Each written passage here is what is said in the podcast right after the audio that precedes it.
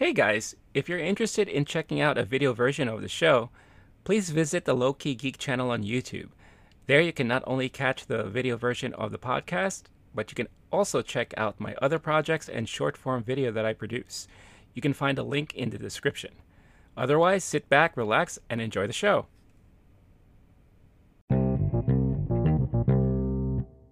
Hey, what's going on, everybody?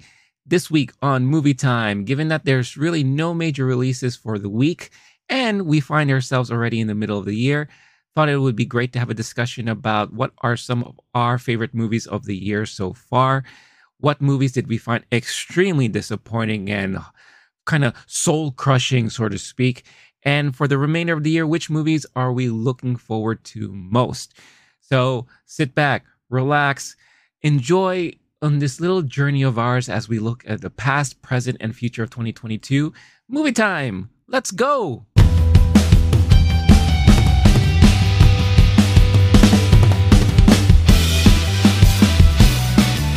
Hey, what's up, everybody?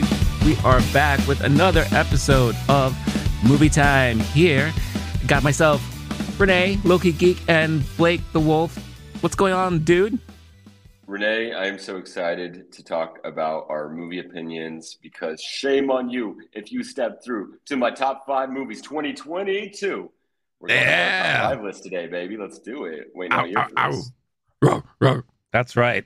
Getting ready. Um, no really major movie releases this week, but you know these are the weeks that we love to take advantage of because it gives us a chance, you know, to talk about topics like what we're going to talk about today. So, given that we are halfway through the year. I thought it would be an awesome time to talk about what have been some of our favorite movies of the year so far. What are some of the most disappointing movies that we may have seen, and what are we looking forward to for the next uh, six months, right? So for the rest of uh, 2022, there. So if you're new to the channel, welcome aboard.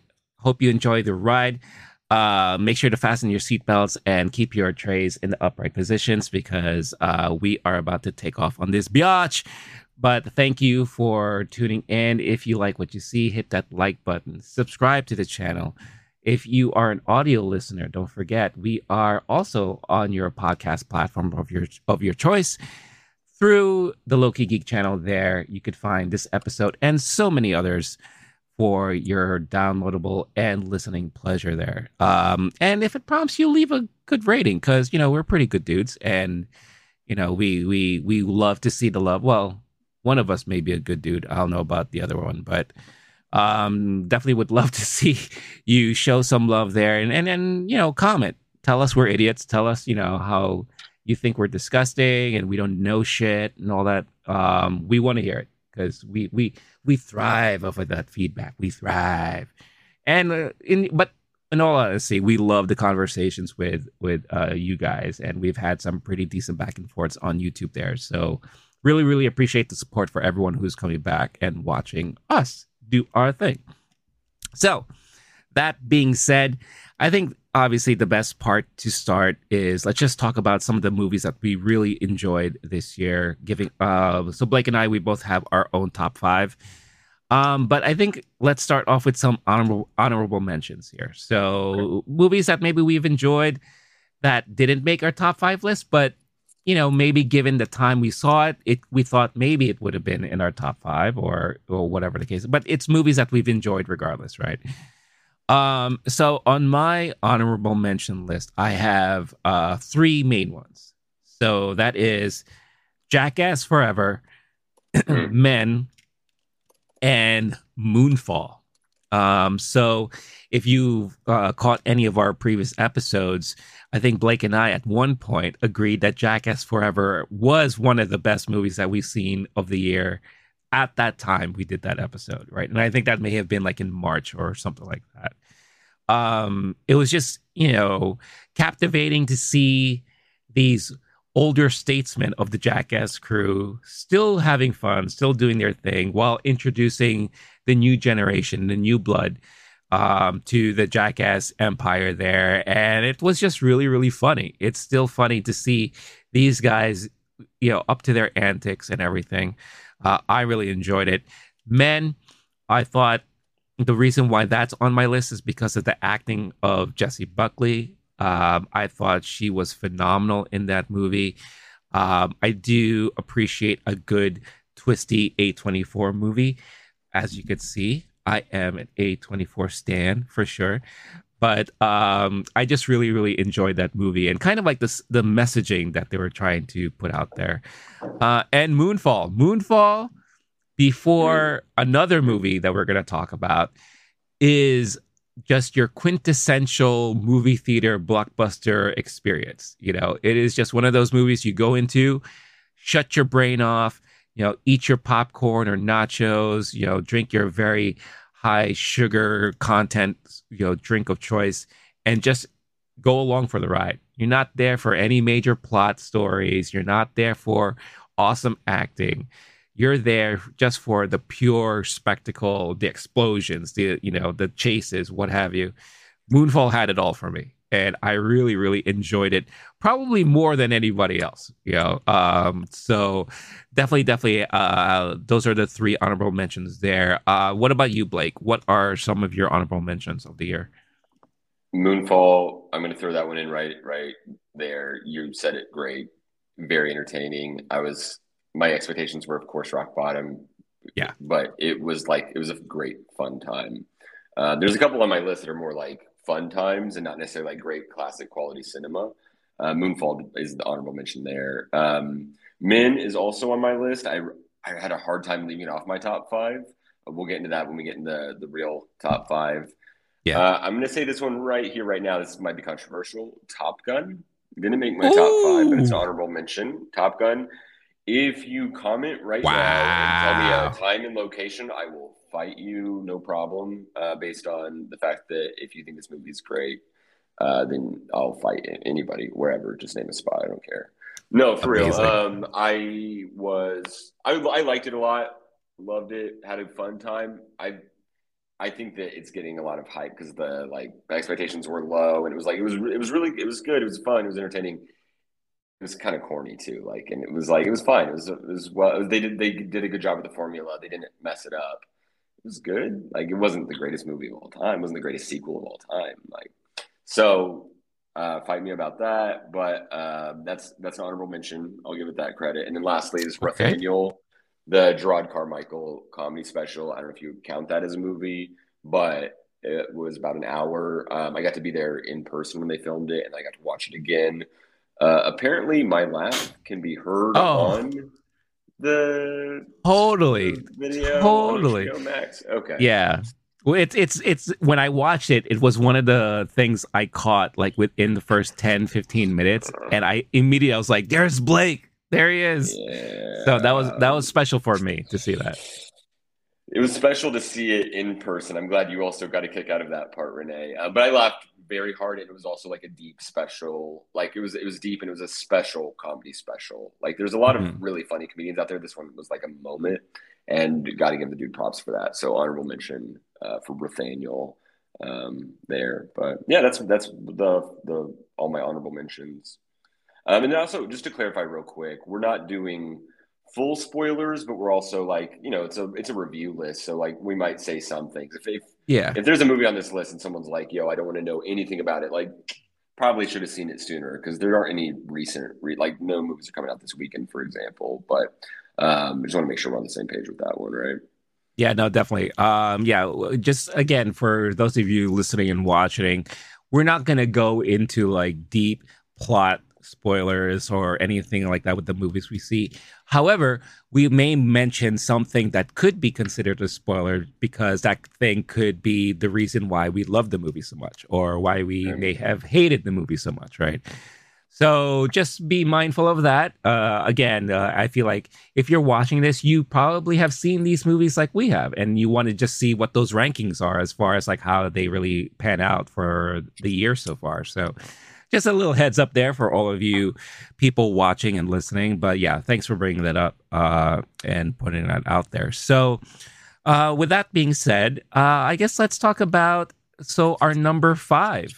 Uh, so our number, so we're gonna go five, four, three, two, one, and if something on the list is mentioned by either Blake or myself, Um, and we have it on our list as well. Yeah, we'll talk about that, but we'll give each other proper time to discuss why it's there on our list. So, number five for me, which may be a surprise to you, and I'm sure a surprise to a lot of people, and that would be Chip 'n Dale Rescue Rangers.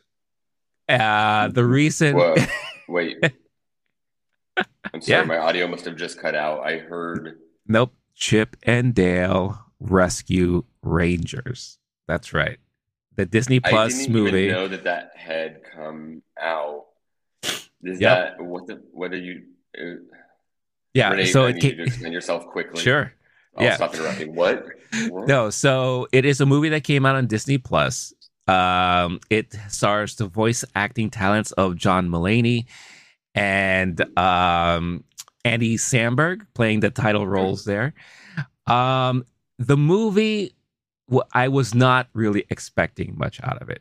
It was just one of those movies that you know I remember Rescue Rangers growing up, watching the, the the, TV cartoon and all that, and of course at the time, which it was part of the Disney afternoon, that was like top viewing for a kid at you know during that generation and all that time. So when I heard that they were bringing them back in this kind of hybrid animation live action film, of course, the first thing that came to mind was, oh, is this going to be another Smurfs? Is this going to be like another Alvin and the Chipmunks and all that? Yeah. And I was blown out of like I was just surprised of how much I enjoyed this movie, how much I thought it was hilarious, the parodies, the poking fun at their own Disney properties, living hmm. allowing the writers to actually have freedom to poke fun of all of these things within the Disney libraries and also poking fun of the genre of movie. They did make fun of Alvin and the Chipmunks. They did make fun of Smurfs. They made fun of Sonic the Hedgehog because when the first Sonic images came out and how everyone was losing their shit uh. online, they they actually brought back that version of Sonic in the movie. Oh and gosh. this is what? not even this is not really like a spoiler spoiler because it happens within like the five, first 5 minutes of the movie. because basically they're like at a convention and they're all signing autographs and oh and Sonic is literally premise. yeah, he's in the booth right next to them. And yeah, the poor guy, he looks down on his luck, you know, because they they kind of recasted the movie and everything like that.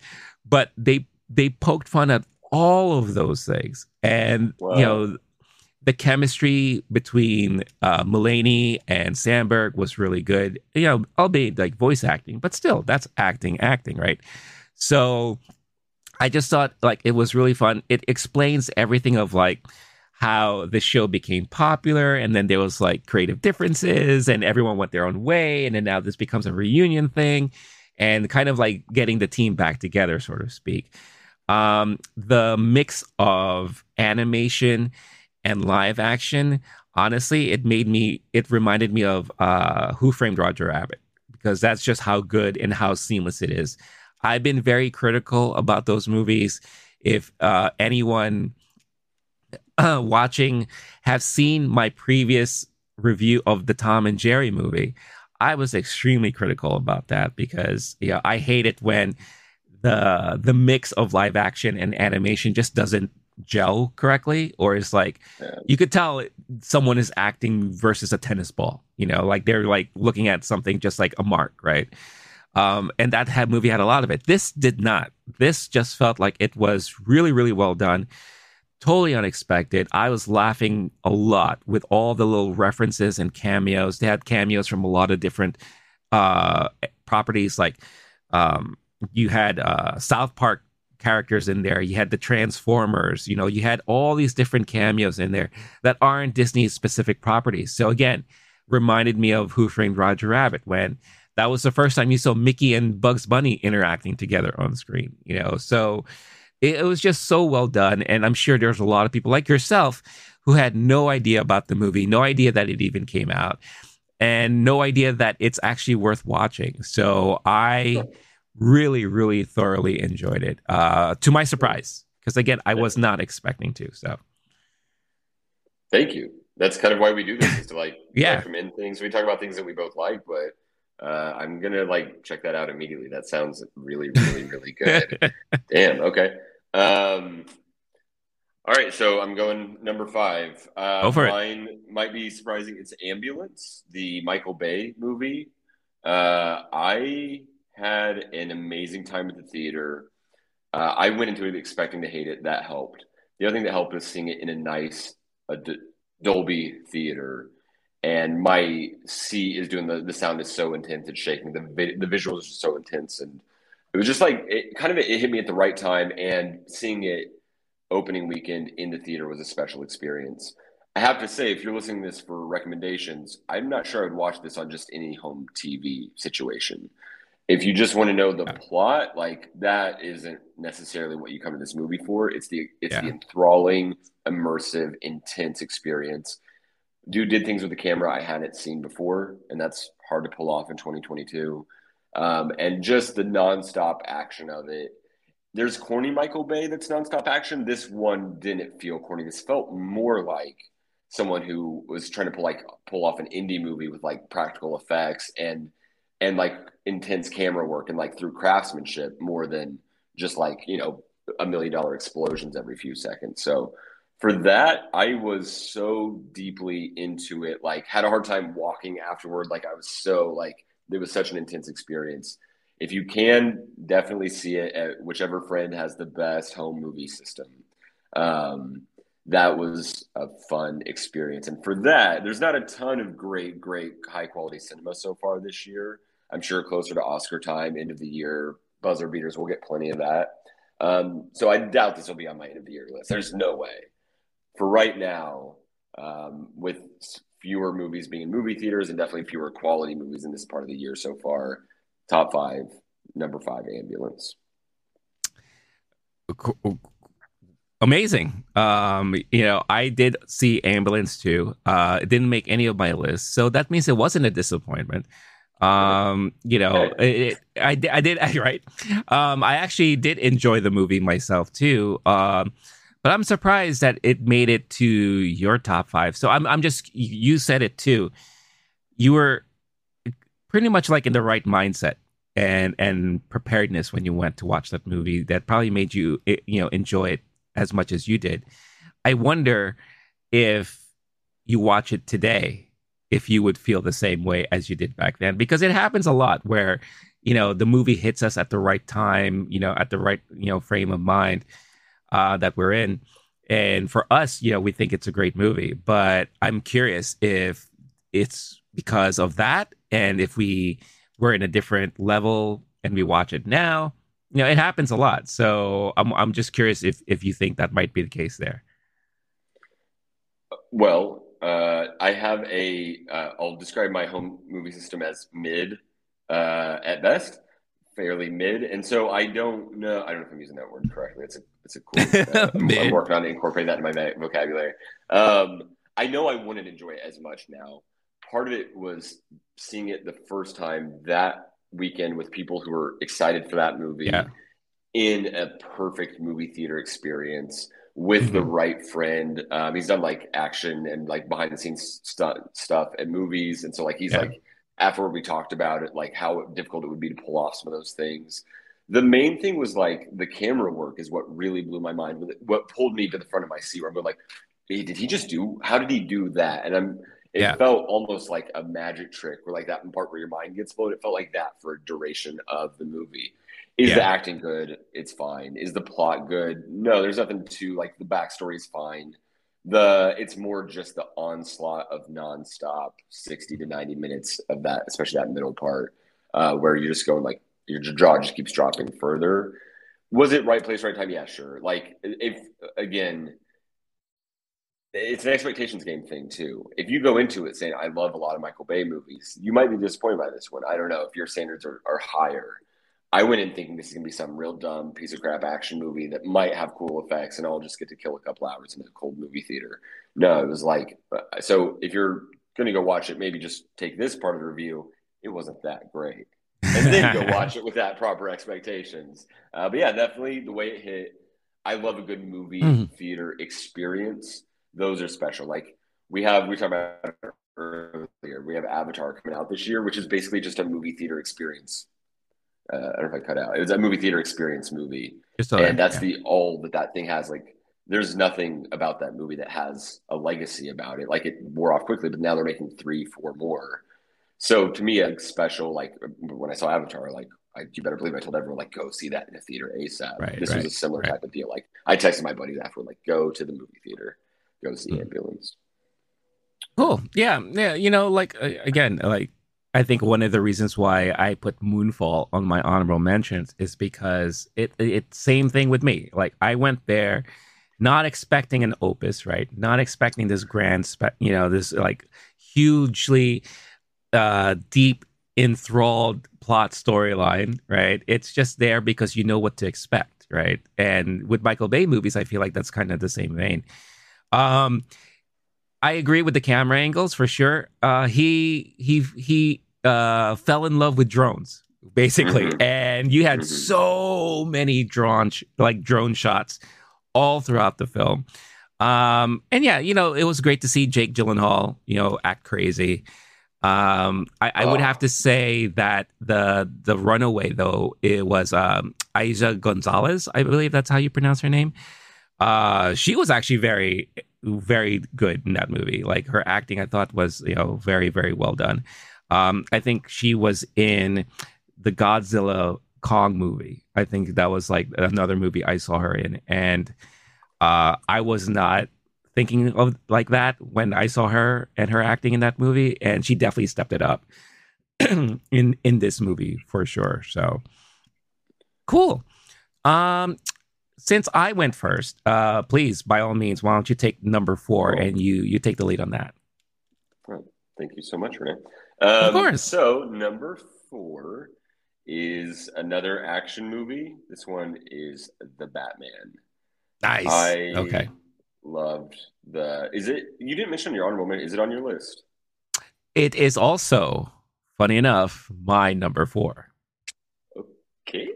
So we can talk about it. We could do a little back and Yeah, forth. We did for sure. a full episode. I think it was our first episode. Was that we ever did? Was it one of the Um, first yeah, actually, Yeah. that was the debut of, of movie time with Yeah. with with with us two, and you could check out that that review that in that episode that we did on the channel there. But yeah, that was the first because the the mindset going into that was you're not a huge comic book movie guy, but you do Right. w- enjoy watching them. So I wanted to see what someone who you know someone who who's like a cinephile who really loves uh, cinema and movie, what their take on uh, was going to be with the Batman because, in my opinion, it was probably the most cinematic uh, superhero movie that we've ever seen.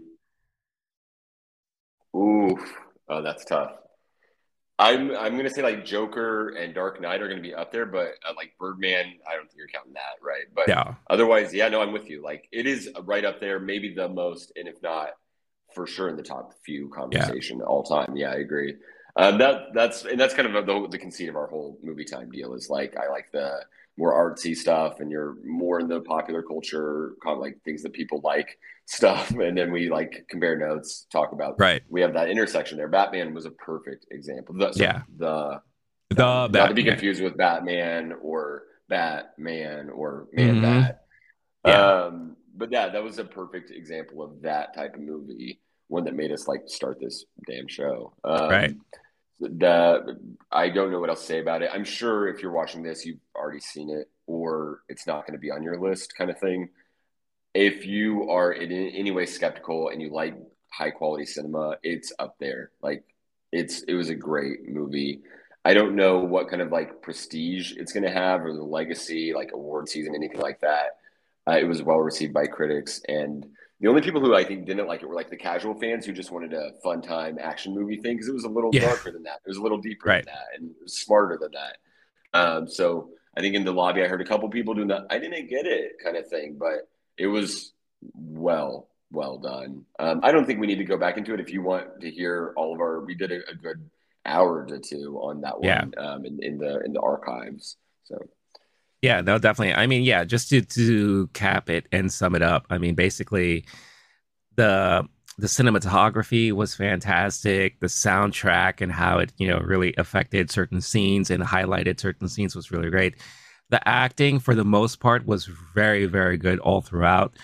Um, and the storyline, I mean, basically, it's the detective Batman that we've always wanted to see. You know, at least those true diehard Batman fans, this is the movie that we've always wanted to see. That's what may have thrown people off because we've never gotten that, right? It's, it's always been like, a little bit of story, a lot of action, a little bit of story, a lot of action, like that, you know. Um, so seeing the Batman in his early stages of of his career doing the detective work, you know, working with the police, you know, trying to solve clues and riddles and all that stuff like that. I thought it was just really, really well done. Um, yeah, so it will be, you know, interesting to see where this movie uh, or the franchise will go with the sequels and all that stuff like that. But definitely one of the great uh, versions of the Batman that we've seen on screen, and uh, yeah, probably ranks in the at least at least top five conversation when it comes to most cinematic superhero movies out there. So, so yeah, so that's awesome that that's on uh, both of our number four there. So, um, and again, as as we're going through this list. Don't forget to chime in if something like rings to you or speaks to you. You know, how was the Batman for you? Is this somewhere along the lines of where you think it is on your top five, or maybe this ranks higher. You know, that could that could also be the case there. So definitely uh, do let us know and let's have a, a conversation about that. So number three. Okay, so number three, uh, this is uh, something on my list that uh, could have, I, I think, in my mind and in my opinion, has a very good chance at possibly being in your top five list if we were having this conversation. Um, if you've already seen this movie, and that is Marcel the Shell with Shoes On. So Marcel the Shell with Shoes On was a, a property that I was not extremely familiar with, you know, until several months ago I saw the eight the the movie trailer for it. You know, it, it's you know produced by A24 um but you know it was one of those things where oh this is another quirky A24 movie and this time it's you know animated stop motion animation and all that stuff like that but once I started hearing like some of the dialogue and some of the the the interactions on screen I thought it was very cute you know and then you told me about it um, because you are a huge fan of um, uh, I forgot her her name, Jenny Slate. Um, Jenny and, Slate. Yeah. yeah. Yeah. So you know when you told me, my phone yeah. was acting up so hard right now. yeah so like you know you you you talked her up and you know i i only remember her from that one year of snl that she was on um, and dropping the the infamous f bomb that is uh, a no no, a huge no no in the SNL world there. But um, I find, I went to watch the movie. I was uh, able to go to an early screening of it, and I, I saw it literally a week later uh, at another screening where Jenny Slate had a Q and A session afterwards. And I got to tell you, this was probably the most heartwarming, charming sweetest movie that I've seen in quite some time. And that's one of the reasons why it definitely made my top five list. The the heart, you know, the the character of Marcel and how this, you know, little tiny shell with an eye and sneakers, uh, how he perceives the world, you know, and the innocence and and you know the interaction with the the human embodiment there that is you know the documentarian that is documenting his life. You know the the seek for community the the love of family the the you know kind of um bond that he has with his grandmother and the rest of the the family there. So it was definitely definitely something that going into it i had a small feeling that you know, I think this is a movie I'm really going to like to just really falling in love with it. And I was like, again, for me to watch it twice, one week after the other, I would definitely watch it another time. And I, I do think this is a movie that the family in whole can enjoy. It's it's one of those really wholesome family type of movies from to be quite honest, a character that for some could be very disturbing looking. You know, like what the hell is this thing? Um, that's why I thought it was so it's very perfect for A24 to take over the helms of making sure that this movie goes out there. Um, I believe it opens up nationwide here in the US this weekend. So I think that's going to be amazing. And the more people are going to have their chance to watch it because I think it's really, really well deserved that time um, for people to take out and, and check out the movie. So, and who thought A24 was able to put out a wholesome family movie for once? Uh, so, so yeah, so that is number three on my list there. Yeah, I'm not. I obviously I haven't seen it yet, which is so maddening. I saw because this A24 Jenny Slate had one of the first like 10 A24 movies. It was they uh someone else directed it, but I got to see them do a Q&A afterward for Obvious mm-hmm. Child. Fully recommend that movie. Uh, incredible. Um, at that point, like there'd been a few A24 movies that I was aware of, but that was one of my first like I'm at their event. Like, okay, I'm a fan of what they do. Starting to like catch on to them, and then the and then separately, Marcel the Shell short films out and that was like a huge favorite like sharing it with everybody watching it a million times. People come over people put stuff on youtube put that on kind of thing. Um, and so then just being a jenny slate fan saw her live do live comedy uh, in brooklyn. Um, anything that she's touched i'm basically a fan of. So then from that to like okay a24 marcel the shell movie same original director of the short film jenny slate like I'm so mad because I I, I was gonna go see the the that Q and A thing you're talking about. Then I had to miss it. And...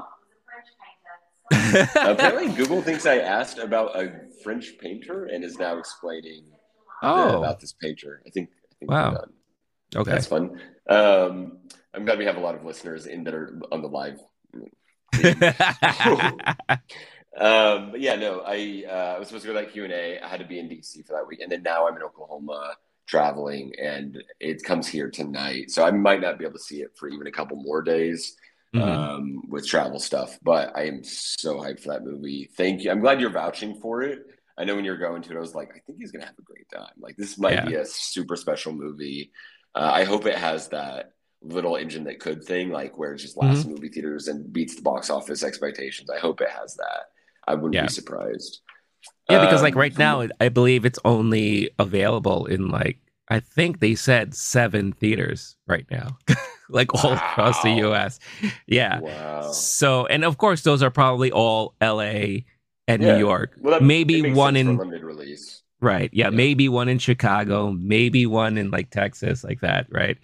Um. So. So yeah. So I'm really excited to see what's going to happen when you know the floodgates open and it's out there more so people can really check it out. So, hey guys, I hope you're enjoying this episode so far. But before we continue, I wanted to quickly talk about Bulletproof Coffee.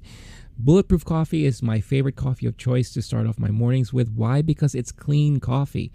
What does that mean? Well, one, there are no chemicals in it. Why? Because they go through this multi step process of making sure that all of their beans are fully clean and free of any chemicals so that when you get the beans delivered to you, it is the pure beans, the pure coffee, the goodness that you've been wanting, the taste, the flavor, and the nutritional value as well, without worrying about any added chemicals or anything else put into the mix there. Um, it also doesn't have that weird acidic taste that some coffees give you. I don't know how about you, but for me, some coffees kind of give me that weird sensation in my stomach, makes me a little burpy, and it kind of drags me down a little bit instead of really waking me up, uh, which is something that I need from my coffee every day. Bulletproof also offers a lot of keto friendly snacks and supplements, anything that you need to kind of add to your everyday nutritional needs, add to your diet, and make you and pretty much transforms the way you feel uh, every day. So, uh, for a limited time, if you use this code on that you see on the screen right now, low key geek all caps one word you can get 15% off your order so what what is it better than that, right? Check out the link in the description of this episode. Use this code, get yourself your discount, and make your mornings a little bit more bulletproof with Bulletproof Coffee. Now, back to the episode. Uh, dude, I cannot wait. So, yeah. um, for my number three, we just talked about this in our last couple episodes. It's in theaters now. I won't do any spoilers for sure because of that. But Elvis, um, I in our episode, I was harder on this movie than than yeah. I am now. I've talked to friends who saw. I've been in Oklahoma for like a week and a half, which I mentioned on the episode. Like that movie makes more sense at an Oklahoma theater than in New York. And uh, I, I, was I was hard on it. So to to uh, to quote Mr. Uh, Presley, I, am feeling a little less fight and a little more spark. I close your mouth and open your heart. And I talked a lot about the movie and like was trying to think of like things like okay, I had this issue with it, that issue, whatever. Uh, I it's it's grown on me. I was watching old Elvis interviews today. I just had also, today in particular, I had like a like I just geeked out on Elvis. Uh, I listened mm-hmm. to a mm-hmm. podcast about it, um, and then just like went and watched old videos and hearing people talk about the historical accuracies, inaccuracies, etc. We get into all that in our episode, um, yeah. so I'm not going to belabor it. But movie has definitely grown on me since it left. Somebody made the point that like if you do another Elvis biopic, you it was uh, it was a New York Times podcast. They were saying if you do another Elvis biopic, you can't do it based on spectacle and scale because you're not going to get bigger than this movie. And as far as that aspect, it did that very yeah. damn well. Yeah. Someone can do a more accurate one on the without the entertainment spectacle aspect of it. Um, that's uh, that hope you know that'd be cool to see someone do an accurate Elvis behind the scenes when he's having a bad mm. day, getting broken up, like doing more dramatic acting. but as far as the spectacle, of this movie knocked it out of that aspect. They knocked it out of the park. So that's why it's number three on my uh, year so far list. Okay. Yeah. No. I mean, look, it ha- it happens a lot where you know, kind of the opposite of what we talked about ambulance, where maybe you go into a movie, you watch it, and you still like the movie, but it wasn't like this big, you know, revelation for you. But then the more you think about it, the, the more it lingers in your mind, you already know that that's a good movie then, because the fact that it has you constantly thinking about it, constantly having discussions and conversations about it. So it, it, definitely affects us later. And it's funny, as you were saying about spectacle and all that stuff like that. Uh, for some reason, I started thinking, like, what if we had like the Doors version of Elvis? You know, directed by like you know Coppola or or or you know something like dead serious, like uh you know just like like a behind the scenes kind of like aaron sorkin-ish or maybe even like a wait wait wait, wait. like Sorry. a venture there's wait I, maybe maybe i'm missing what you're saying because there is an oliver stone directed the doors movie i know you're saying if they did that but for elvis where it was just super yes. dramatic yes okay. yeah, yeah. I, like yeah. like yeah. like like drop the spectacle drop the fun right and yeah. just do the the the bo- the raw yes. bones the you know the the dirty all that stuff aaron sorkin steve jobs that kind of thing like 24 yes. hours in his life in, yes. 1956 in 1966 1970 yep. like something like that that would be yep. i actually do kind of want to see that damn right right let's go make like, a million like, bucks let's write that let's let's damn. go let's go we're gonna we're, you know what we're gonna we're gonna crowd fund this this venture yeah. you know link will be in the description uh because it would be funny yeah what if we took one moment right? Mm-hmm. In in oh, yeah. all of the decades of Elvis's life, right? And just see like, okay, how the progression is, how the interaction is, right? And all that, you know, it'll be pretty pretty entertaining and interesting. Started as a it's a play. It's not even a fucking movie. It's so bare bones. yeah cameras don't even it's too much spectacle yeah right, right. Um, and then what maybe we could skip like the movie part of elvis's career and just do like yeah sure just and yeah. maybe like maybe not super fat elvis maybe just like kind of fat Elvis, like, like semi, like as he's getting yeah. like slightly there, but not quite. Yeah, yeah, okay. he's sweaty. Yeah, he's yeah, got yeah. A, he's got a little, he's got a sheen on. Yeah, him. it's more of a sheen yeah. than a full out schwitz. Um, there you go. Okay, yeah, that's great. Yeah, but, uh, but that's not what this movie was. And no. they did a great job of not being that. Yeah. Um, am I am I am I up for number two?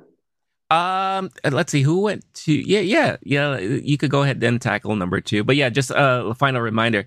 Again, we, we could talk about Elvis for a very long time. You know, we obviously both equally found it entertaining. Um, it didn't make my list, but I did enjoy the movie quite a bit. Um, and I think for the most part, it was also because of the phenomenal acting by uh, from Austin Butler and uh, you know Tom Hanks to a certain extent. Uh, I feel like give and take on that one. But if you want to see our full thoughts on the movie. Uh, we did a full episode about it. You can check it out on the channel there. But uh, yeah, take it away there, Blake. Elvis was a polarizing movie in that like you weren't sure how to feel about it. So it's one of those I've listened to a lot of stuff about it. Definitely go check out that episode if you're like sussing yeah. out your feelings or right after you mm-hmm. watch it. Um, The number two, our episode on this one was not ambiguous at all. It was The Northman, and we absolutely adored it. It was in one of our yeah. earlier, earlier ones. Um, Yeah. I I don't like just go watch that because I was geeking out on that on that episode. Um, I have no regrets about the level of geeking out. I saw it again in theaters. I hit up every single friend. It was like, go see this, let me know. And they would hit me up afterward and be like, yo, you're right. That was perfect. Um, for that kind of movie. I'm sure if someone went in similar to uh, the Batman, if someone went in just expecting some dumb popcorn stuff, they'd probably be like, that was weird and made a little bloody. It for what it was, perfect movie. For. Alexander Skarsgård, who's not a great actor, it's might be the best role he'll ever have. Uh, where he's like just his he's perfectly used for that. For this director, director said like because it didn't make its money back at the box office, or if it did, Yeah. it got close. But, but my understanding is the director is saying like not only they're not going to get a budget like that, they don't want one. It was almost like Yeah. a hassle. Like after Lighthouse was successful, someone gave money, and they're like, okay, here's what I'll do with that. And then I'm almost kind of glad, but it was a very special, like one-off kind of movie that we're probably not going to get something like that very often. Like an indie, mid-sized budget. Just it felt like nonstop action. Like it felt like sorry. It felt like a car chase movie where similar to ambulance, where the whole time just like my blood is pumping and Mhm. edge of my seat and just going, no way, this is amazing that was an experience and unlike ambulance like it was actually well done in all categories writing directing cinematography acting etc so yeah that's my number two northman. And if you want to hear me geek out properly um, then definitely go check that out that our episode on that. Yeah, no, that was a that was a fun episode for us, and yeah, I I definitely also really enjoyed that movie too. Um, it again didn't make my top five, but it, it's definitely one of those movies that I enjoyed that I've watched so far this year. Um, you know, for um, you know, director Robert Eggers, you know, he is you know just from the indie world, right? And the fact that they gave him so much money to work on this movie um it it didn't go to waste for sure like it a lot of the visual effects a lot of the cinematography was very very well done um i'm a sucker for one shots i've said this multiple times and there's this amazing one shot sequence Mm, mm, that mm, happens during like one of the invasions and i was just, you know it's it's your blood is pumping the adrenaline is flowing you know like it, all the ma- macho action like that you would think it, that comes along with like viking type of movies you got this right? Um but you also had good story in it too. You had a like a good not a lot of dialogue but a good good you get to you get you really totally understand the journey um that uh Skarsgård's character goes through and you know the people that he meets and the family dynamics there too because that played very heavily in the movie as well. Um so yeah so i don't i don't blame you for having it on your top five. I think it's a it's a very very well deserved you know movie for sure i agree renee. I agree. Thank you. Very well done. Well done there. Uh, and yeah and like you know he said if you want to check us out and then you know talk more about this movie and uh, you know how much we enjoyed it when we saw it uh, another episode you could check out there on the channel if you haven't seen it yet. So my number two. Now this is where it, it gets interesting for me because i feel like my one and two depending on the the month depending on the week sometimes depending on the day they could actually switch back and forth on. So as i was preparing this list i was really sitting down and really really thinking okay let's forget certain things. Let's try to look at this you know really really thoughtfully and thoroughly. Which number would this movie fall on? When i think of like the grand scheme of everything that i've seen so far you know and how well the movie was done and everything like that. So my number two that's one of the reasons why top gun maverick is my number two movie of the year. Um everything that you said about the campiness and all that 1000% that's the main reason of this movie. Because it's a sequel to such a legacy 80s movie that we haven't got to see anything from these characters in over 30 years right so now you Tom Cruise is back. Of course, he's older, you know, but he's you know bringing back Maverick. You see the dynamic he has with the Navy and how their relationship is and his reputation, and then you know the relationship with Goose's son. Again, this is not a huge spoiler. He's in the trailer. You know, they tell you already. Although it would have been great. Well, uh, I think you're muted. My, ah, I don't hear you. hear Oh, there you go. There you go. Okay. I was just saying, yeah, not only is son in the trailer, it's wearing the same mustache with the same Right, sunglasses, yeah. a similar shirt, playing the same song on the piano. And Right, then they go exactly. football very similarly. Yeah. Yeah. No, Yeah, I mean, spoiler alert, they, they, they take off the shirt on the beach. I'm sure everyone's seen it. oh no. Yeah. Um, I don't know how they could have, you know, hidden that part of the movie out from the trailers. I mean, it, it does play a huge part, you know, throughout it all. But I love how they just took everything from the original movie and they improved on it, and they even actually gave us a full story. You know, like there was like something to follow from the beginning to the end. There was an actual crisis that they had to prep for instead of something that's just like, oh, by the way, there's a huge mission and you guys need to go for it, you know, all that stuff like that. Um, so it really, really kind of improved on the things that a lot of us were making fun of from the original movie. And they gave it a little bit more stakes. They gave a lot more character building moments. Um, and I, I just really, and the action, the action and the flow of a lot of those scenes I don't think we've ever seen since the 80s. It really made you feel like this was a modern 80s movie. And it really, really like worked for me, you know. And I've seen the movie two times. Each time I saw it, people were going nuts in the theaters, all generations, all that stuff. Um, yeah, it was just a mind-blowing experience, phenomenal. Again, this was my most anticipated movie of 2022. I if you go back to last year, I you know it, I did um again another episode you could check out on the channel there. When I went into my review, I pulled up clips of like previous videos and episodes that I did where I mentioned that this was my most anticipated movie of the year because I felt like it had that potential to be phenomenal.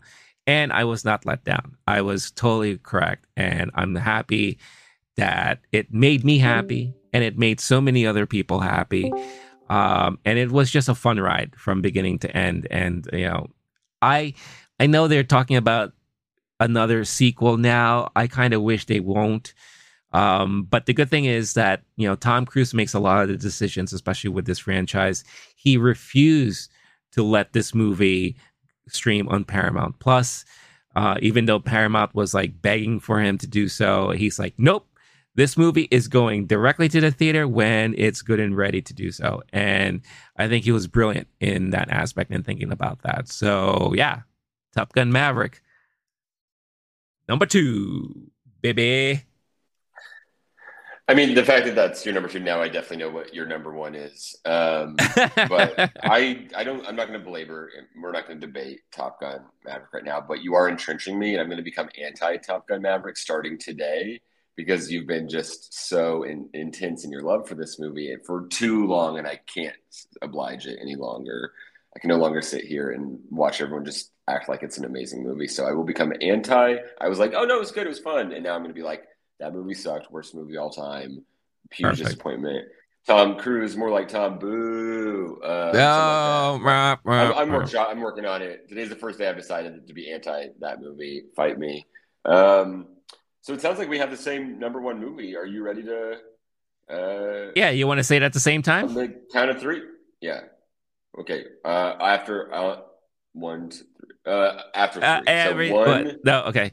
one, One, two, minions. every no, uh, right. Rise What? Jack. What? What did you say? I, I was gonna say Jurassic World Dominion. Oh, Dra- Minions. I was oh, Dr- the crossover when they did Jurassic World Dominions. Right. And it was yeah. about Dominions that are in Jurassic Right. World because they have to follow T Rex. That was cool. That's right. Jurassic uh, why World. Dominions. The two Exactly. IPs of all time. No, for real. Yeah. You already know what it is. Everything. Thing everywhere, all at once. At the same time forever. Yeah, yeah. good, good, and rule. good old internet. yeah. um, yeah. You know what? Why don't you take away uh, first on this one? So watch the damn episode about it. It was we were fully into it going off, and that's our most popular episode to date. Partially because like there wasn't enough content. There weren't enough people who were like on top of that movie and were like ready for it to be great. I saw the trailer and it was what I expected, exceeded expectations, absolutely amazing. The it was just brilliant, top down, whatever kind of genre of movie you like, whatever you like about movies, action, um, acting, directing, etc. Like on and on. The writing was absolutely phenomenal. The editing, absolutely phenomenal. I remember when we when we reviewed it, it was like it was early and we weren't sure how the yeah. crowd would be responding. And yeah. I was like, the question was like awards. Now we're closer to the end of the year, and obviously we're gonna have a lot of awards movies at the end of the year. This could be a movie that the Oscars basically ignore and go like, oh yeah, it's a superhero movie. We don't look at those. It could be a movie that cleans up pretty mm-hmm. nicely, at least like depending on where it is. I, I on which which awards. I don't know what to expect for the future of this movie. What I do expect is for decades, people will watch this movie and be like, "Oh my god, that's special." So worse, yeah. it's a cult classic kind of thing. But even like not not when it's like can't be bad cult classic, but like in 20 years, some high schoolers will be like, "Yo, have you you haven't seen everything everywhere all at once, dude? We got to watch that. We're gonna have a watch party at my house this weekend, kind mm. of thing." Like, like we we did that with certain movies from like Top Gun could have like in some ways like in my journey like was that movie where we missed it in theaters and like, oh yeah, it's special, it's cool. Um, this movie is special in all mm-hmm. the ways. Uh, philosophically deep, legitimately funny, great action. Like I both am like pumping my fist at the action scenes and weeping within like moments back and forth. Like it was everything you could want from a movie. If you haven't seen it yet, drop your expectations. Go see it immediately. Uh, wherever was it everything, everywhere, all at once that you could ever want it to be. Uh, and it's on streaming now, and like I'm I'm hyped about that because there's a lot. There's some moments where I'd seen it, I think four times, maybe five in theaters, and like you just want to hit pause, rewind, pause, rewind, like just see what they're doing with some of this this editing. Um, if you've seen it, you already know what it is. If you haven't, I don't want to get into it and ruin anything. Um, once you go watch it, though, go watch our episode on that because that was like our fresh take, and we were yeah. uh, fully like eyes wide open, just like so hyped about that movie. I still feel that way to this day. Yeah. Love it. Yeah, no, for sure. Like it always brings a huge smile to my face every time someone mentions this movie. Um, we were, we, you know, we were lucky enough that we did see it early on. You know, like we saw it before it, it was limited release. I, I think we saw it like during like special like audience screenings or just like just like test. You know, you know, hey, promo screenings. This movie's coming out. We want people to spread the word and all that stuff like that. And then it released like kind of like limited run, and then I felt like every week it was like opening to more and more theaters slowly because the word of mouth was just so strong. Um, I, I again, if you really want to hear us really truly geek out on this movie, we did a full episode, um, you know, on the channel there, and we just had we were just gushing over the movie, and you know, in brilliant filmmaking form too. This is for you know this pick for us was foreshadowed ever since our episode started. Hence the shirt that I'm wearing. So if someone was really paying attention, they would have been like, oh, I bet you their number one movie is Everything Everywhere All at Once because of all the googly eyes on the A24 logo there. Uh, but no, uh, the acting, the story, you know, the I love the editing in this movie. You know, the the surprise, you know, performances from people we were not expecting to really, you know, gush over the fact that it is a Michelle Yeoh movie that was not her typical movie. You know, we got to see really a lot of her acting chops and doing drama and comedy and emotion and you know, know, of course there's action in there too, but to have all of that in one movie and to have all of these type of like feelings in one movie. Uh, the philosophy behind you know some of the things that we're talking about you know just it's just so well done I, you know, when you mention like this is going to be eventually like a cult classic, I do think this is going to be like one of those movies like a Blade Runner, where it totally came out, bombed at the theater, right? But then what? 30 years later, people keep talking about like how that was like the pivotal moment in sci-fi and how like it didn't really uh, influenced a lot of sci-fi filmmakers moving forward and everything like that. Um, so I do feel like a movie like this will definitely have that cult following for many, many years to come because I have not, and I don't know if you have, I have not heard one person shit on this movie. I have not heard no, one person no. say anything negative. No. Not only that, like everybody's, and, maybe it's like my circle of friends or something like that. Like seeing it in Brooklyn theaters was nice. People were giving applause breaks in the middle of the movie yeah. and after the movie. All of my friends, like, this is our perfect combination of movies. Like everyone who saw it was like, "Yo," they would call me, not a text. Mm-hmm. They would call me like, "Yo, can we talk about this, please?" And I would point to the YouTube episode and be like, "Fuck out of here." no, we would talk about it. I love, I love sharing the joy of this movie so yeah. much.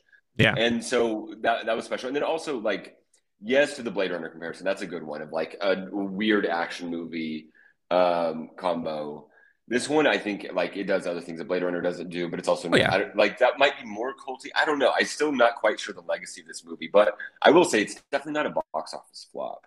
They had a budget of 25 million. They're so far at 93, and this past weekend is the first weekend it wasn't in the top 10 since it dropped wide. So now we're talking about like what was that couple few months or so? Yeah, um, at least three it months. Starts off and and it is still now the the best grossing A24 movie of yep. all time. It passed that mark earlier than even recently. So just shout out to that movie. I don't know where those directors go from here. It's almost one of those. It's like I like they're almost mad that it was so yeah. successful because like yeah. what am I supposed to do? Like the interviews with them are really fun. I would suggest if you've watched our episode, if you've done the deep dives on it, and you want just like it, it's endless the amount of joy you can pull from this movie. The cast interviews where everyone's like so happy to be there and be involved in this beautiful project. Yeah. Looking at some of their short films that they made earlier in their career. I've listened to so many like podcast interviews with those directors and like they're a delight. Like I don't know everything about this movie from like behind the scenes production. Pro, like mm-hmm. I, I we don't need to geek out on it again.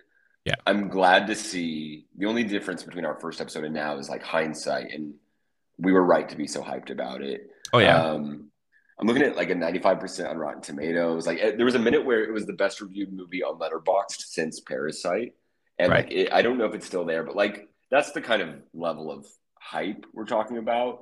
And I it, that hype isn't just like a, a, weird fluke or something. Like yeah, it's it has legs. I don't I don't know what the future holds for it, but damn, I'm still now I'm now I'm excited about that movie again after talking about it for like three minutes. Hell yeah. Yeah, no, like like I think it was two weekends ago. I finally got my uh, Blu-ray copy of it um, in the mail, and that that weekend was just my. It was like the best weekend. Like it wasn't crappy to begin with, but it just made it so much better. I was like, yes, now I get to you know, like you said, pause here, rewatch this. You know, one of the things I've always wanted to kind of pause throughout was w- that one moment where she is just flashing back to so many different versions and realities. And you know, you get a glimpse of like oh like an animated version of her or whatever the case is. So i just wanted to see what all that looked like you know and yeah so it was just again yeah we can't we could we could go on and on and on about this movie you know but yeah if you do if you want to if you're not tired of listening to us uh, gush over movies and stuff like that definitely check out the, our episode of everything everywhere all at once uh, it is one of the, our most successful so far movie time episodes. So we're very proud of that episode too. And we loved everyone who chimed in and commented, and you know, people that were saying that this movie really touched them, and you know, especially hearing from some of the the Asian community saying that you know, I grew up in this type of family dynamic environment and all that, and how I can totally relate to the relationship between mom and daughter and and all that. So like it was really really great um hearing those those um uh people with their comments and responding and having conversations. So again, it is like you said it led to so many conversations and so many discussions that people are still having today because not everyone has seen this movie yet and every time someone watches it for the first time it opens up that whole conversation again right so yeah, re- really, really well done and very unexpected. So yeah, it is true. I am very curious as to where the Daniels go from here. Um, I just hope it's not uh, going to be another situation like McG uh, from back in the day who like uh, blew up once and then you know like I think McG comes to mind because McG started off also as like a music video director. The Daniels also have you know history in that. McG did one thing that blew up, and then he became kind of like a laughing stock in Hollywood. I don't want this to happen to these guys because they are funny. They are very humble. They're funny. They're a great follow on Twitter uh, because the the kind of posts and comments that they put on on other mm-hmm. people's posts is hilarious because uh, they're always demeaning themselves, which is the yes. the, the, best Love thing. Yeah. yeah. so yeah. I, so this yeah. Their next move has to just be like a, a, a, fully straightforward Abraham Lincoln documentary or something like that. Just like totally reset the palette, dude. You're it's like getting, I don't, I don't. Yeah. The story of Anne Frank again, like that. Yeah. Like one of the Coen brothers now is doing uh, plays on Broadway or like that's uh, right, like yeah, yeah. theater. It's like, yeah, what is what are you supposed to do after this career? Like you can only keep right. one upping yourself so many times, mm-hmm. um, and yeah, just pursue something else. Like honestly, if they phoned it, if they just like hung up, hung it up, I'd be like, okay, you did it, you did. Like I'm looking at it right now, top uh, on Letterboxd all time movies, narrative features, mm-hmm. they call it, as opposed to documentaries. Top, it's number 10. It was number one for a minute. Then, like, enough people see it, and like, people are like, okay, let's, we're going to re review it because we were a little too excited. Still yeah. top 10. It's on my top 10 on Letterboxd. Um, yeah, the, I, there's no amount of words for like how, how, how, gra- I'm so glad that was in this year. And it's something yeah. because there, there aren't a ton of movies for us to talk about that we're that hyped about and thank God for for everything everywhere all at once. Yeah, and and yeah, good point because I remember one of the complaints we had was that last year ended up like so huge with all these yeah. movies that just came out of yeah. nowhere, right? So it was nice to kind of have like that break in the first half of the year, but it's also great that they sprinkled in some amazing gems that again, this was not I was not expecting this movie to be as great as it was. I fell in love with the trailer, so I knew I had to watch it and it just blew my mind. So, and it blew a lot of other people's minds as well. So, yeah, let us know again in the comments if you've never watched this that episode of us talking about the movie. If again, if you're brand new and you didn't know, what were your thoughts about everything everywhere all at once if you had a chance to see it? And if you haven't, what's wrong with you? Why haven't you seen it yet? You should go stop what you're doing. Well, no, finish watching this video, hit the like button, subscribe, and then go watch the movie uh, because you you you definitely are not going to miss out. Again, if you're into that type of movie, you could totally not be, and then you probably be like, "What the fuck are these guys talking about?" But I don't think you'll be disappointed uh, regardless. There. So that being said, uh, the awesome list from both of us. I really love those kind of conversations. Um, but with every good, there also comes the bad, and this year was no exception so far um, there have been some disappointments and movies that we ended up just really, really wishing we never went to go see. So, um, why don't you go first here? Um, and uh, again, we don't have to go too much into these movies, but definitely let us, you know, we'll we'll let everyone know why these movies made our our disappointment list of the year so far. There were movies where I was like, "Oh, I expected better," and I was kind of mildly disappointed. Or like Thor, I thought it could have been great, and it was good. These movies were spectacularly bad. The disappointment and feeling like I wasted my money, and I might write a letter to the studio saying like, "Send me seventeen dollars that I wasted on your piece of crap." You took an opportunity and squandered it. All of these are IP. My three are Doctor Strange, Multiverse of Who Cares, Death on the Nile, uh, or as just death. Like it, that's what it felt like being in that movie. And death to some careers. Yeah, golly. And then Jurassic World Dominions, which if they had had a minion in there, it would have made the movie way better. There were no minions in Jurassic World Dominion despite the title, and it was a severe disappointment. Um, all I wanted halfway through was one of those little like the dudes who pop up, shoot, and then they shoot the acid in your face, and you go blind. I wanted one of them to just do that to me. I was praying for in the, the movie. entire time. Right. No, uh, no, like in the theater, like to my eyeballs, oh, and be oh. like, oh, well, now I never get to enjoy cinema again. But at least Okay. I have to sit through the second half of this shit movie. Um, obviously, I'm being bitchy, but uh, those were all movies where I was pretty mad about them afterward, and I skew towards like, thank you for making this movie. I'm not going to complain about it. I lo- like I review things about one star higher than the average rating, Mhm. even movies that I kind of like. These were three where I was just like, damn. And some of it, like I was, I was looking forward to each of them in their own way, and then you start to hear things. You're like, surely it's not that bad. Nope, uh, that bad. Doctor Strange, like that's kind of more of a mixed reviews one. Some people like it, or I like some things about it, but Death on the Nile was one of those.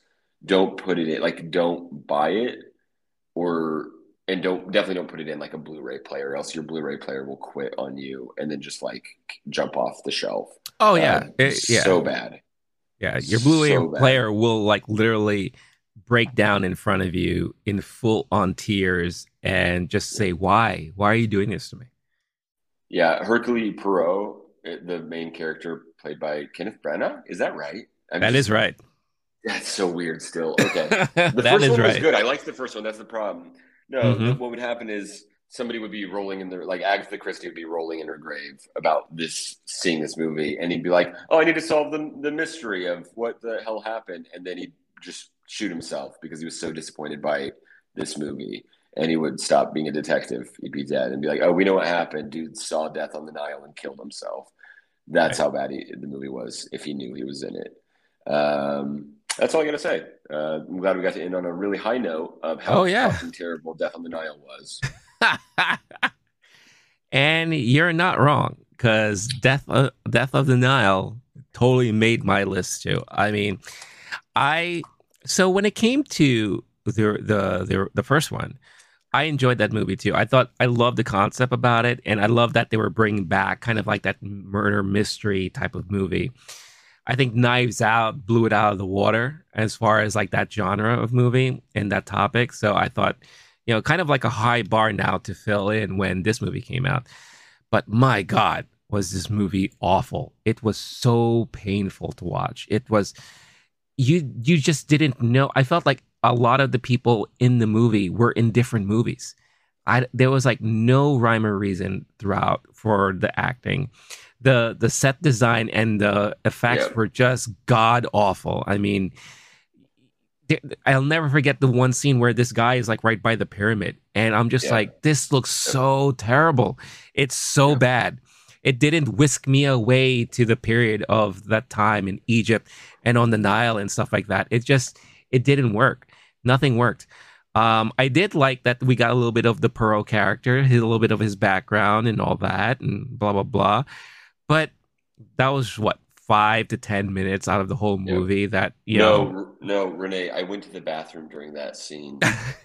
that's I'm right. I remember you told I me that. oh, yes, to do a little bit of exposition. I'm not sure. Like, Yeah. I probably I have to go, uh, and then I came back, and there was like, and that's how I got the mustache. I was like, right. oh, was that the interesting part? Oh no! And then the whole rest of the movie happened. Yeah, no good reason. It was one of those where like it was actually embarrassing. Kind of like there's movies that are so bad they're funny, or there's movies that are like, oh, it's not my kind of movie. It was like a shitty horror movie, but the horror Mm. movie people liked it, or comic, whatever.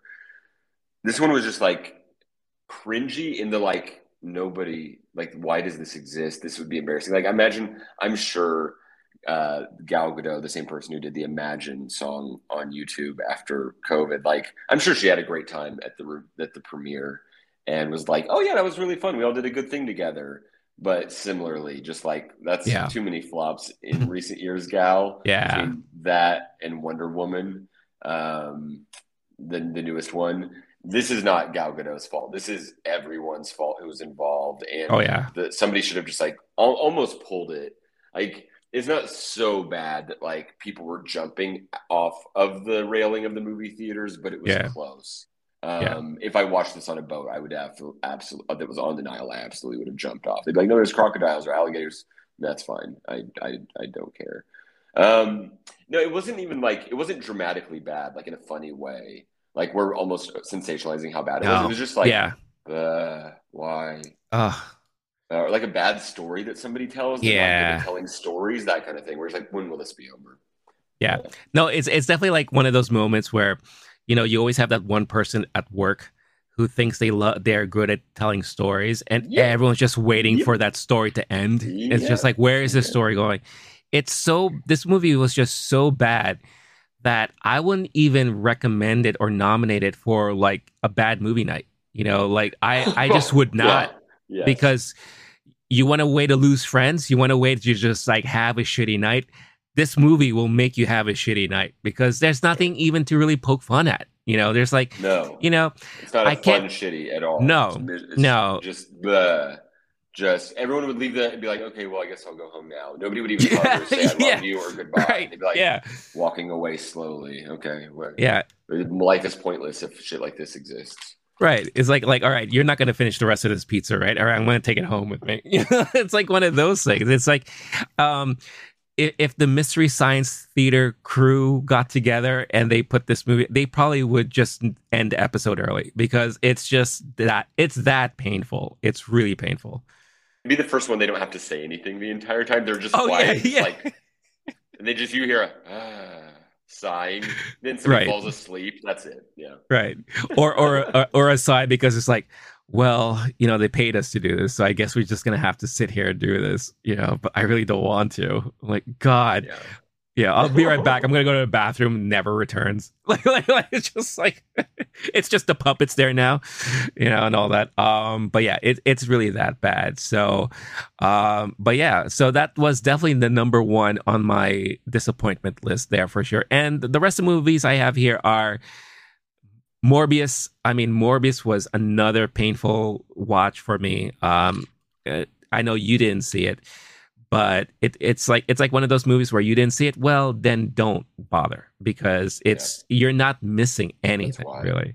Yeah. Um, I don't know how it plays in with the whole Sony Spider-Man world that they're trying to build over there, but you know, I thought Venom 2 was bad. Like this was like even worse than that for me um and it, i don't think it's it's you know uh the fault of jared leto.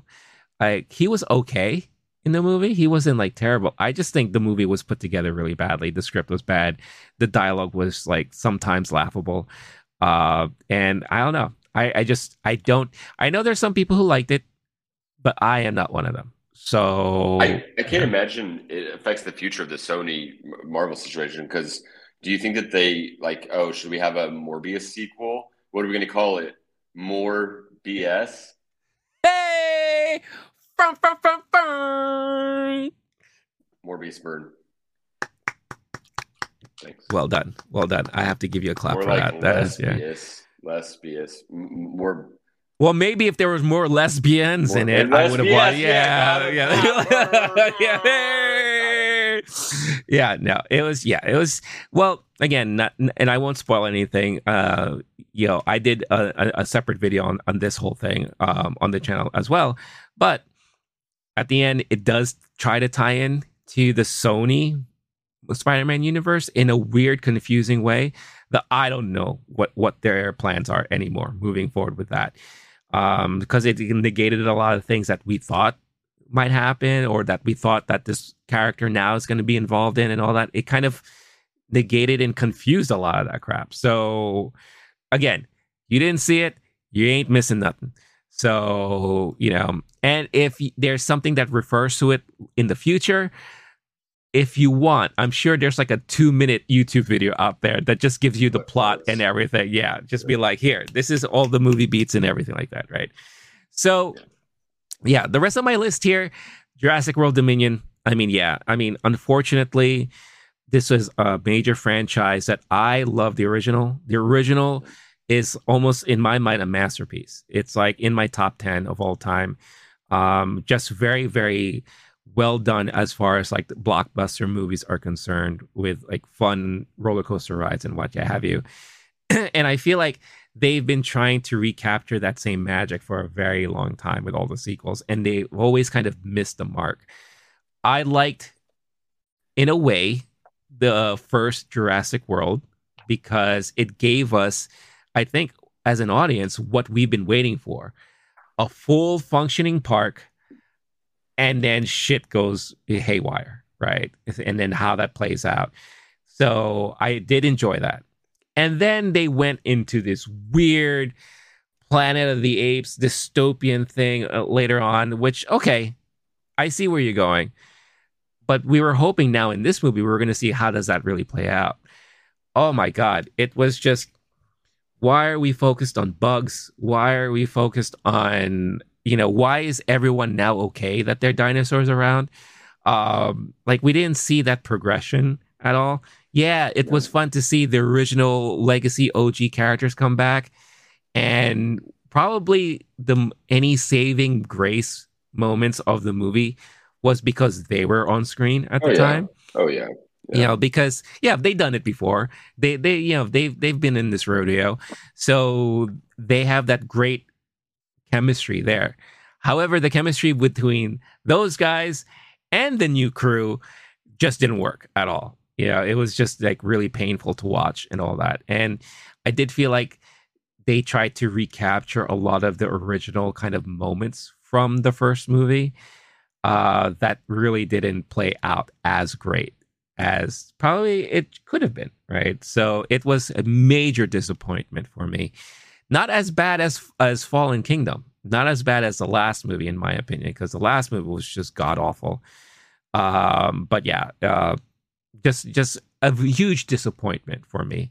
Um, and then last on my list is Sonic 2. I know that's going to surprise a lot of people. Um, yeah, I you know, I I loved the first movie. It was a lot Same. of fun. Uh, it surprised me. It was nice to see Jim Carrey back to 90s Jim Carrey mode, which was like great. We didn't get enough of that, in my opinion, in this movie. And a lot of the things that made the first movie great, they didn't really have that much of in the second movie. But it definitely it it you know resonated with all the young kids because they were eating it up left and right. And you know, from what I've heard, a lot of yeah the younger kids and generation love this movie. They had a lot of fun with it. And that's great. And i that's awesome. Because if you are a fan of the sonic franchise they did reveal and bring things into the movie that you would recognize and you would you know hoping and wishing to see for a very long time idris elba as the voice of knuckles was great his his portrayal was actually really good in this movie but the movie as a whole was a little bit, bit of a disappointment for me because i felt like it it lost a lot of that charm uh, from the original movie. So, so yeah, so that is my my list there. Uh, anything to add to any of that? No, I got the. Um, there's the. I definitely don't want to end on this. No, no. so we've got our, our look forward to ones. Yes, um, yes, that I'm excited about because I need to get the taste of these shitty movies out of my mouth. Yeah, yeah. So again, let us know in the comments. You know, do you agree with us? You know, if you want to make a case for why Death of the Nile should be on your Good top luck. five, you know, movies of the year so far, we want to hear it. We want to see. Do your best. To.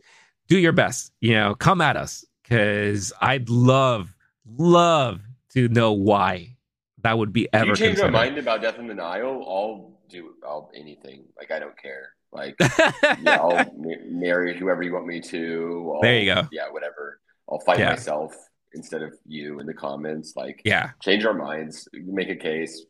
I am curious if somebody did like one of these disappointment movies.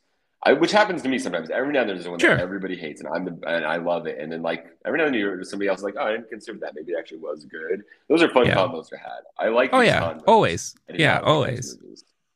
Yeah. yeah, No, it's it's always good to hear because you know movies resonate with people in so many different ways, right? And it could be at a right time, right moment. A movie could be amazing for them, while the same another person at that same time and you know think, no, this is the worst piece of shit that I ever seen.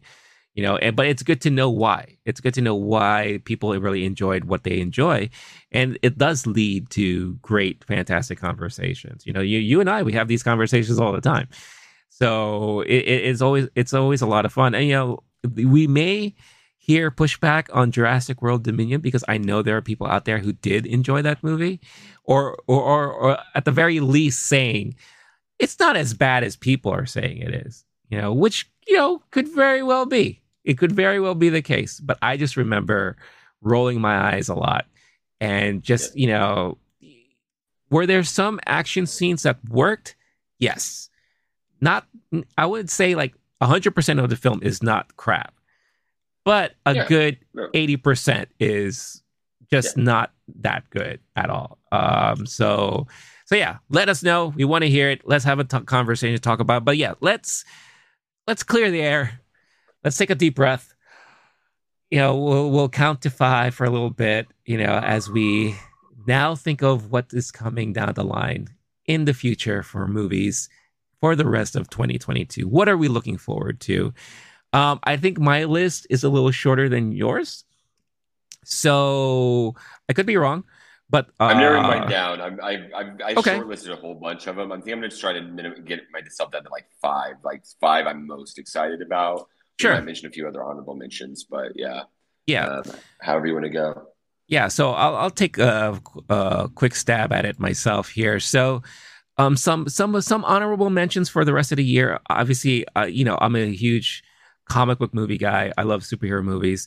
Um, there aren't a lot for the rest of the year, but there are two that stand out, and that's Black Adam and Shazam, which is funny because they're they're actually kind of from the same uh portion of the DC universe there. So I am very curious. Black Adam, The Rock has been talking about this movie forever. Um I, I don't know, like at least more than 5 years. Um and I want to see how it finally turns out. And Shazam was kind of like a big surprise for me and how much I enjoyed that first movie. So I'm very curious to see how it's going to continue there. But moving down my list for movies I'm looking forward to, Nope. You know, uh, Jordan Peele's latest Nope. movie. Like, I am Nope. totally looking forward to checking out that movie um, because he is, I think, taking over the reins from M Night Shyamalan as being our modern day Hitchcock in a way. So Hmm. uh, that's like my that opinion. My opinion. Like we'll Makes s- sense. we'll we'll see after we see this movie if it still remains that way but you know i'm definitely looking forward to that. The one thing that really stood out when i saw the trailer was the latest from olivia wilde and that's don't worry darling um starring harry styles and florence pugh. I think florence pugh is an amazing actress. I have not seen a movie of hers that i thought you know was disappointing or anything like that. She is like definitely your rising stars in this industry. Harry Styles has, of course, made also a major name for himself, and his acting is starting to really come across as, hey, this is a pretty decent avenue for him to to go along with his music career there. So, the chemistry that they have on screen in that trailer alone looks very, very interesting. But the story itself is like one of those, like, okay, what's really happening in this town of theirs? and all that. And I, is it like a Stepford Wives situations where she gets, you know, like she gets out of it somehow in her mind, and now she sees what's going on around her? I don't know. It just looks very fascinating. Another movie I'm looking forward to is the David Bowie documentary Moon Age Daydream from Neon because it just looks visually fantastic. And anytime you can see more behind the scenes stuff with David Bowie, and some some of that stuff and you know seeing his progression in his career it just i'm all in for that. Clerks 3 i can't believe after all these years we're still getting another clerks and kevin smith is at it again. So um the first movie means a lot to me. Uh, i feel like it kind of opened up my mind to independent film um you know so i definitely rank it really way up there in my list of all-time favorite movies because it it just means that much to me. Clerks 2 now with a more bigger budget still surprised me, still had me laughing and all that. So I'm definitely curious to see what's going to happen here with uh, the third installment. Um, Amsterdam, um, David O. Russell, I mean, full star-studded Yes. cast on this one. Oh my god! Yeah. I mean, the talent in this movie. You have Christian Bale, Margot Robbie, Michael B. Jordan, Chris Rock, John David Washington, Taylor Swift making an appearance. Anya Taylor Joy is here. Rami Malek. I mean, Hmm. the list goes on and on and on of Yes. all the cur- the you know rising stars and like phenomenal actors in this industry today. So um, the story itself also looks very intriguing. Um, you know, set in the 30s, group of friends witness a murder, and then now they're going to try to figure out how to go on with that. Um, I believe it's based on a true story, maybe. I don't know. Um, I don't know if I got that right, but um, it just looks very, very interesting, and that could be another entertaining movie there. Um, I, I didn't mention this in my honorable mentions as far as superhero movies are concerned, but it is on my list because I am really curious as to what's going to happen with this movie, and that's Black Panther: Wakanda Forever.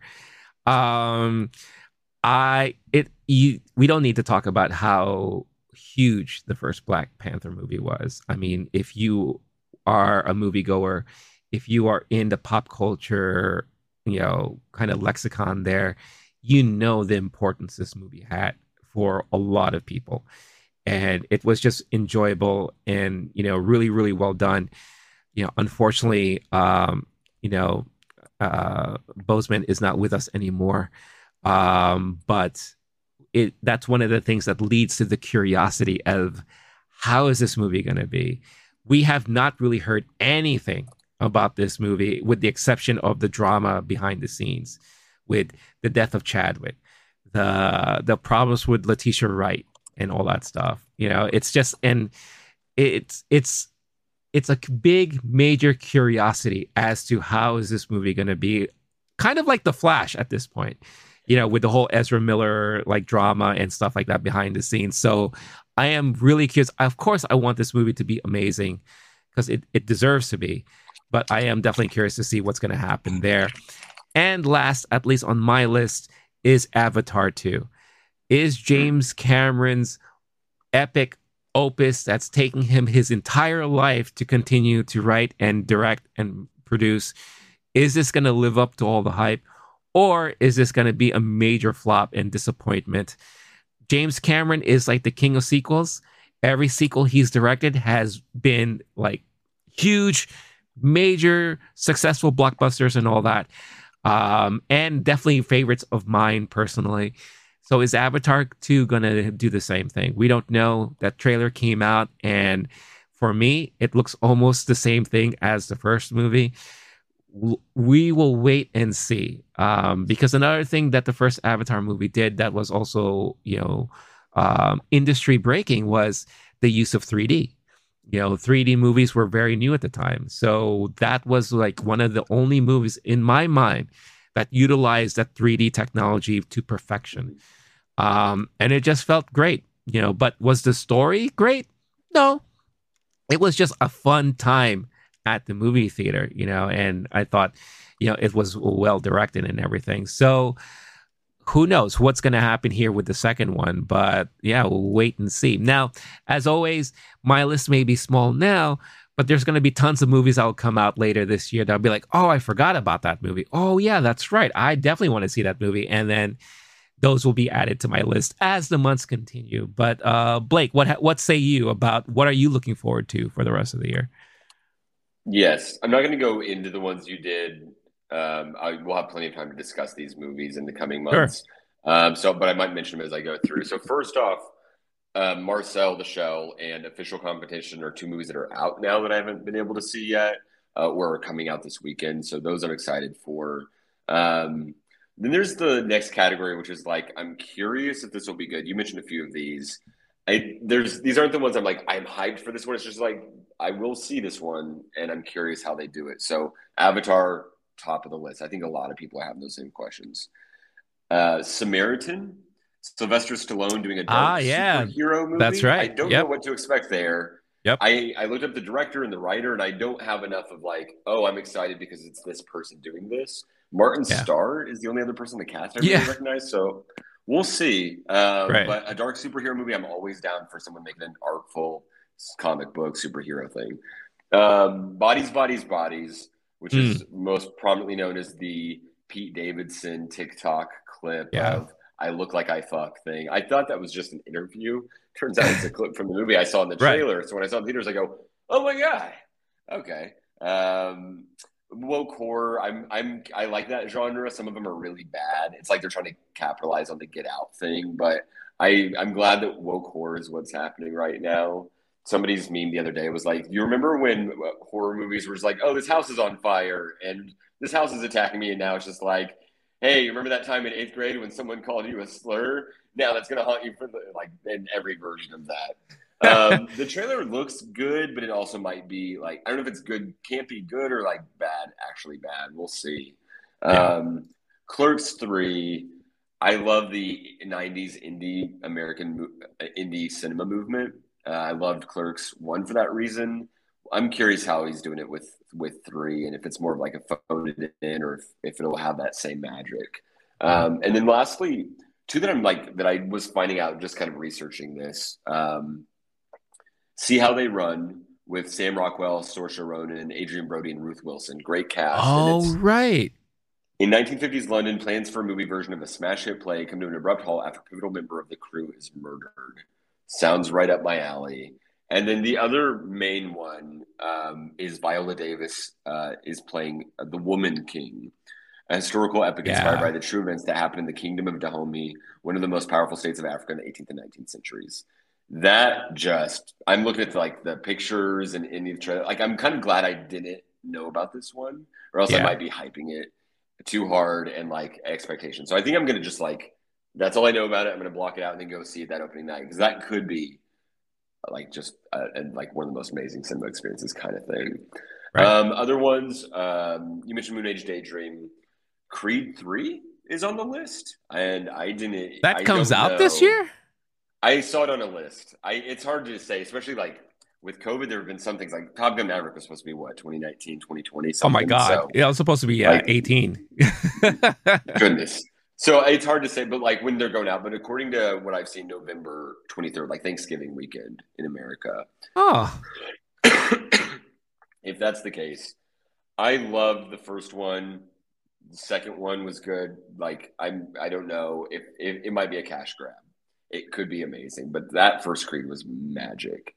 Yeah, um, for sure. The, the real ones that I know I'm looking forward to, like I, I'm, I'll be disappointed if I don't love these. Is Nope. You mentioned Wakanda Forever. Um, the other one, oh, in Amsterdam, David O. Russell. That's the other one you mentioned. The other ones that I don't think you mentioned these is Steven Spielberg, The Fabelmans. That could be like a once in a lifetime type of movie. Oh, I forgot about that. Bros, uh, just because like it's a comedy. Uh, like I, I, guess it's like an Apatow produced gay bro comedy. So I'm curious mm-hmm. how they handle that with uh, Billy Eichner. I'm excited for that one. Bullet Train you're telling me there's a movie with Brad Pitt and Bad Bunny, and I'm not going to see that 800 times in movie theaters. Like, I even if it's terrible, I'm just going to go and just like put it on mute or something. I don't know. Like, mm. I'm hyped hmm. for that one. Uh, and then lastly, Killers of the Flower Moon.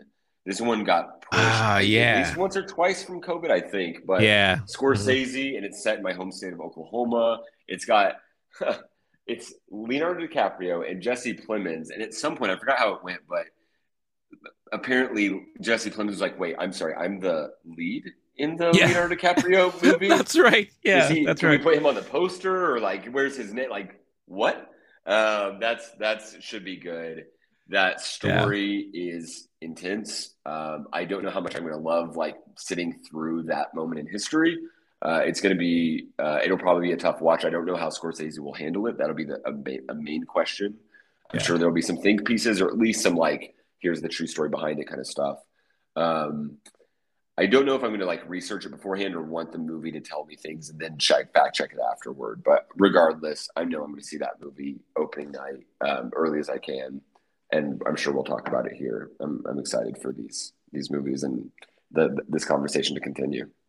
No, for sure. I mean, a, a lot of good stuff that you mentioned that again I forgot like the Fabelmans. I mean, I, I made fun of this movie uh, before about like you know yeah. this is going to be Spielberg's last movie, right? And you know what a way to end a career by talking about yourself, right? So it's like one of those things.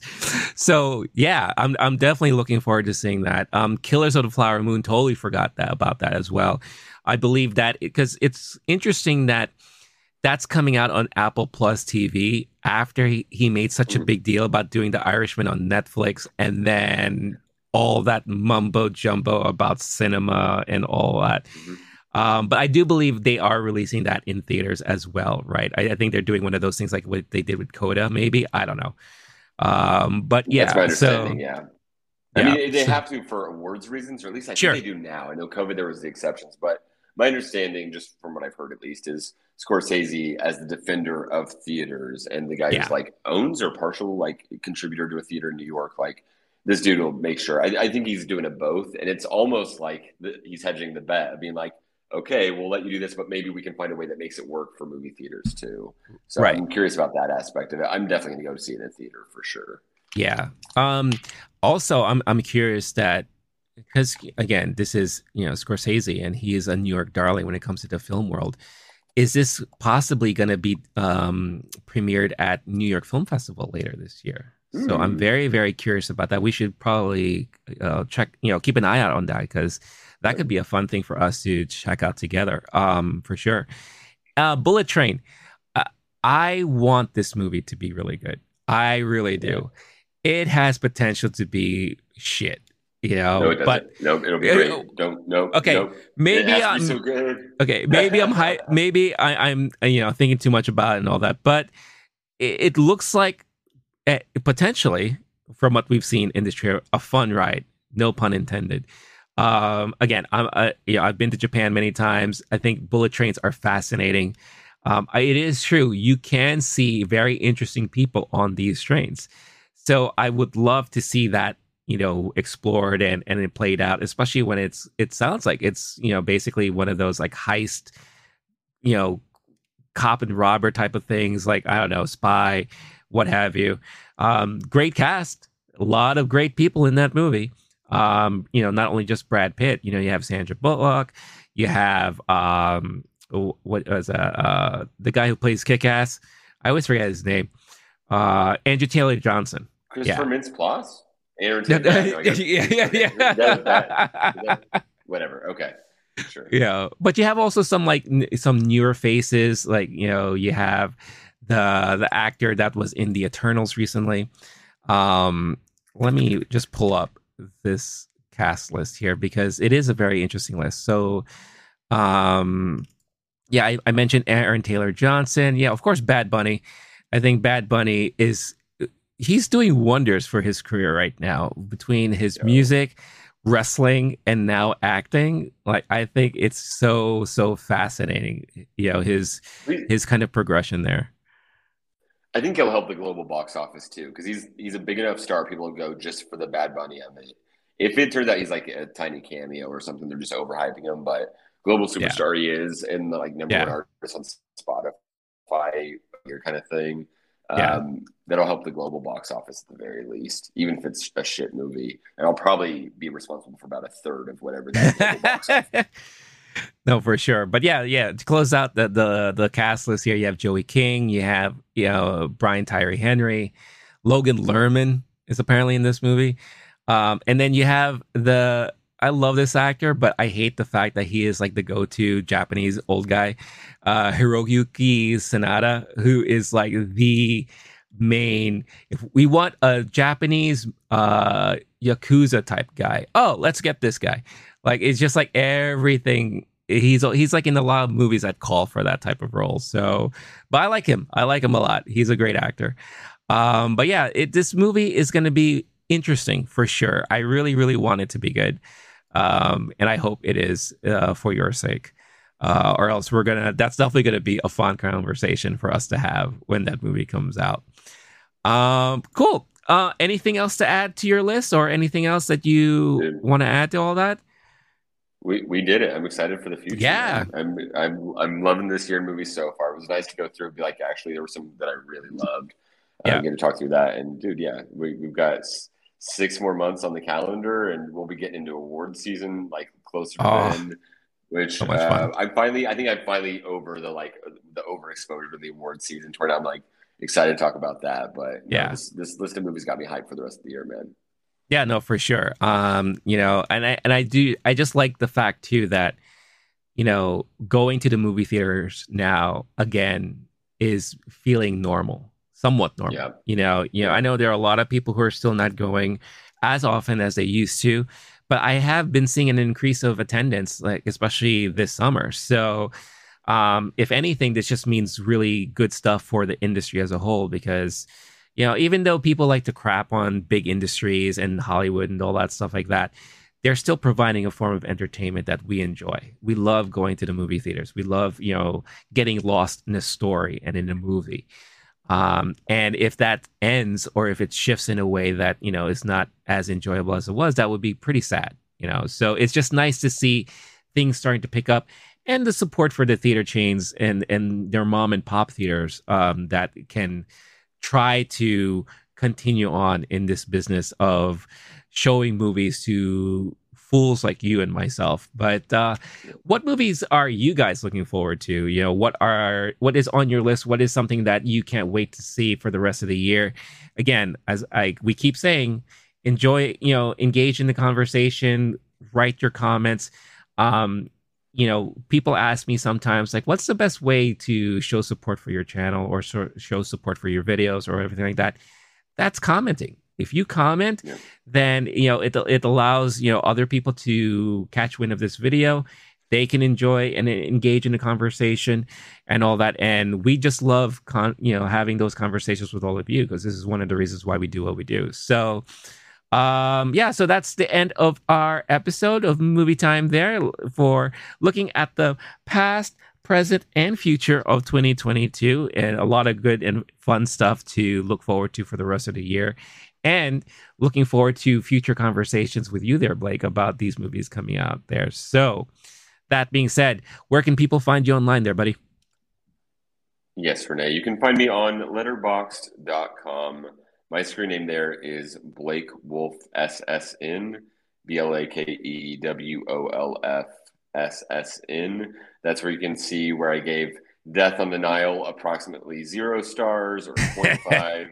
I gave everything everywhere all at once five stars. And then it also has this watch list feature uh, where anytime there's a movie that's coming out or exists, it's on there. And I just have an mm. ongoing watch list. So when it comes out, you can get a notification when it's on the streamers, uh, or at least that way whenever I go, um, okay, I'm, it's Thursday night. I'm bored. I'm, i got to find something to watch. I go to my watch list. You can organize. I go, oh, I only have an hour and a half until I need to, to call it a night. Organize it by length, um, which streamers it's on, etc. So yeah, um, that, that for my uh, my looking forward to list for the rest of this year, I definitely use that watch list feature. Uh, check it out. See me there and on Movie Time with you, my friend. Nice, nice. Also, um, always appreciate you having here and talking about movies and the things that we love about movies there. So um, definitely enjoy it and looking forward, like I said, to those future conversations. As for myself and Low Key Geek, you see all the handles on the screen there.